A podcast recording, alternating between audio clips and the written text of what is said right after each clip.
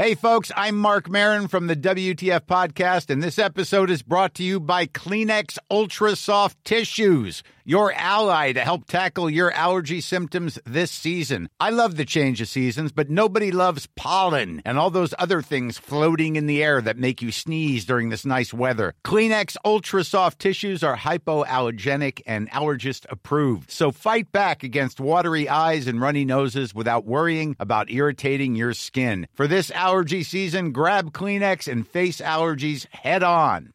A lot can happen in three years, like a chatbot may be your new best friend. But what won't change? Needing health insurance. United Healthcare Tri Term Medical Plans, underwritten by Golden Rule Insurance Company, offer flexible, budget friendly coverage that lasts nearly three years in some states. Learn more at uhone.com.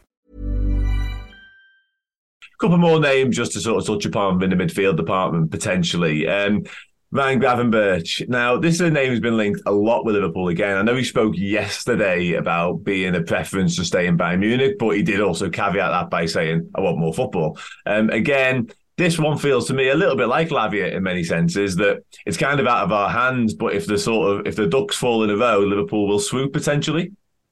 Yeah, yeah, absolutely. I think with this one, it, it sort of it, it, very so much rides on the conversation he's ultimately going to have with Thomas Tuchel about what his plans for him are next season. Um, that that's the key factor here. And you know, when when we report, for example, that you know Liverpool are taking stock at the moment, you know, and people get frustrated. Okay, well, why haven't they got the targets? Why don't they know? You know, why aren't they moving quickly all the time? But th- there are things you can't control, and this is a really good example of them with Gravenberch. Is that he doesn't know whether he's going to be playing at Bayern next season, and if he isn't, he's going to demand to leave. So uh, once that conversation, you know, is had, then then Liverpool could maybe make the move if it if it falls on the side of of Tuchel, maybe saying, you know, I don't see you as a, a major major starter next season. Then he will want to make the move to Anfield, and I think Liverpool will want to hold on there as well because you know Gravenberch isn't just some midfielder who, who they admire. They, have liked him for a long, long mm. time. They obviously know that statistically fit the profile in terms of what they need in certain position in midfield and and the, you know would be really ideal signing for them you know I think they were quite gutted to miss out on him when he went to Bayern so you know I think hanging on there and seeing if you can do that deal sort of makes sense for someone that you think is so ideal for you so yeah. I think that's what, you know again just one you've got to hang in there and, and, and see what his conversations with the Bayern manager end up producing. And and then maybe ends up at Anfield because I think you know it, it, would get to the stage I think if, if Bayern told him that he that he wasn't going to be playing a significant role next season then I think he will be all over and move to Liverpool because he's fully aware of the fact that they, they really like him and mm. they've got an obvious role for him as well. So um, I think yeah it, it's just one you've got to keep an eye on and, and sort of see how it plays out. But hopefully that conversation between him and his manager happens sooner rather than later and Liverpool can get a resolution on that because that will either be yes, we're going in for Gravenberch, we know how much we've got to pay, and or it'll be okay, let's move on to the next target.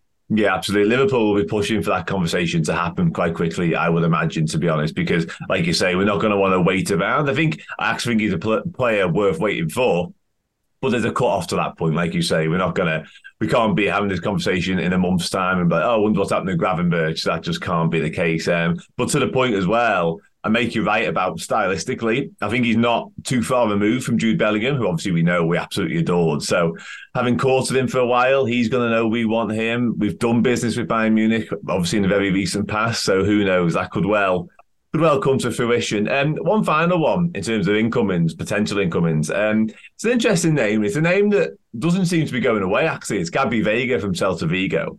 Now, so young, like had a brilliant season in La Liga and a lot of these signings are very young. So just on Veiga, do you think there is a genuine interest there from Liverpool? And do you think this policy or this apparent policy of going for such young, fresh blood, if you like, in many senses, do you think that's a wise one from the Reds?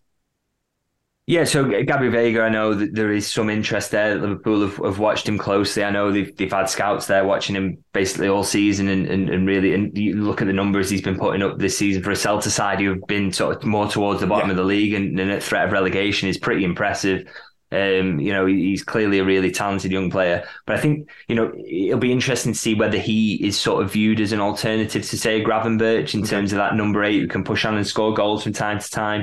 Um, you know, that, that's the that's where it's hard to sort of pick apart really exactly how he's viewed by the recruitment staff, whether he is right high up there mm. or whether, you know, it's like if we can't get Gravenberch, yeah. he would be a really good alternative. It's it's really sort of difficult to pick that apart, really. But I know, yeah, I know for a fact he's on the list and and definitely someone they like. Again, you know that that wouldn't be a particularly difficult deal to do. It looks like because he's got a release clause, so Liverpool know exactly what they'll need to do there. So um, you know, you know, it's just one we're going to have to watch to see how it plays out. But I think, you know, in terms of his age and his profile, um, yeah, he, he's on the younger side of things. I think, I think what Liverpool are looking for at the moment really is you you've got Mac Allister in now, who is, mm-hmm bang at the just at the start of his peak now. So that that's ideal. Yeah. And then what you what you get in next is you don't want someone who is sort of similarly aged to maybe um, a Harvey Elliott. Do you want someone who's a little bit more advanced than that? And I think you know you look at Thuram, he, he's in that age bracket. Just to, you know again, just maybe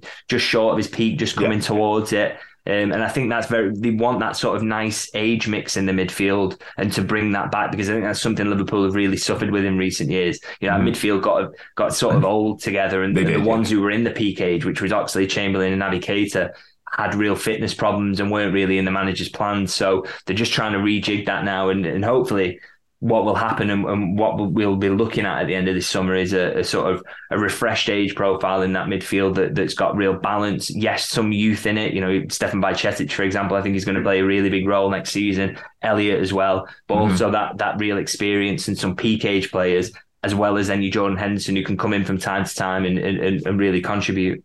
Yeah, one hundred percent. Yeah, I think you're right. There does need to be more of a balance there because uh, last season the midfield was just catastrophic, quite frankly, wasn't it? And, and, even the players who should still be in the prime, like Fabinho, I think just through sheer amount of football he played the year early, he just his legs fell off essentially. But again, I still hold out hope that the likes of Fabinho, even Thiago to a lesser extent, and Jordan Henderson, when called upon this coming season, provided that the right players were already in place, these signings that we're talking about, likes of Harvey Elliott, Curtis Jones, etc there'll be better players for it. Yeah. They'll be able to play better football because of playing less.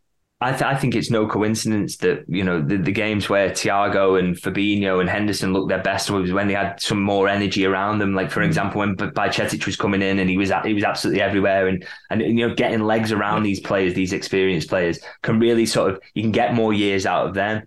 Um, I'm mm. also hoping, you know, Fabinho is, is a good example. I think he's the one who should still he should still have a lot more to give. I'm hoping a good summer's rest, hopefully for him. You know, come back in a full preseason and, and not that disturbance of the World Cup in the middle as well. Um, hopefully that you know you will see a big improvement for him. You know, mm. Henderson's minutes being managed, which is needed to. I think it needed to happen last season. That that they needed to get ahead of that, and they didn't. Um, and the same with Thiago really is is almost use him as a luxury player and not someone you're reliant on completely. But when he can come in, he's absolutely fabulous footballer, isn't he? So um, hopefully that you know managing their minutes a little bit with some really top class additions will just make a, a really nice midfield mix for for Jurgen Klopp. Yeah, absolutely. If you could drop someone of the class of Thiago in as and when you choose, instead of needing him to play six games, yeah. and you can almost see his, his power bar going down by the sixth game, and you think, oh, he's getting injured here. And yeah. you can drop him in as and when you want, you're onto something pretty good. Hey everyone, I hope you enjoyed that little snippet of my conversation with the brilliant David Lynch. If you want to watch the rest, where we talk about all the possible incomings and indeed outgoings from Liverpool Football Club this summer, head over to Redmen Plus now and you'll find the show there. Planning for your next trip? Elevate your travel style with Quince. Quince has all the jet setting essentials you'll want for your next getaway, like European linen premium luggage options, buttery soft Italian leather bags, and so much more. And is all priced at 50 to 80% less than similar brands. Plus, Quince only works with factories that use safe and ethical manufacturing practices. Pack your bags with high-quality essentials you'll be wearing for vacations to come with Quince. Go to quince.com/pack for free shipping and 365-day returns. Small details are big surfaces. Tight corners are odd shapes. Flat, rounded, textured or tall. Whatever your next project, there's a spray paint pattern that's just right. Because Rust new Custom Spray 5 and 1 gives you control with five different spray patterns. So you can tackle nooks, crannies, edges, and curves without worrying about drips, runs, uneven coverage, or anything else. Custom Spray 5 and 1. Only from Rust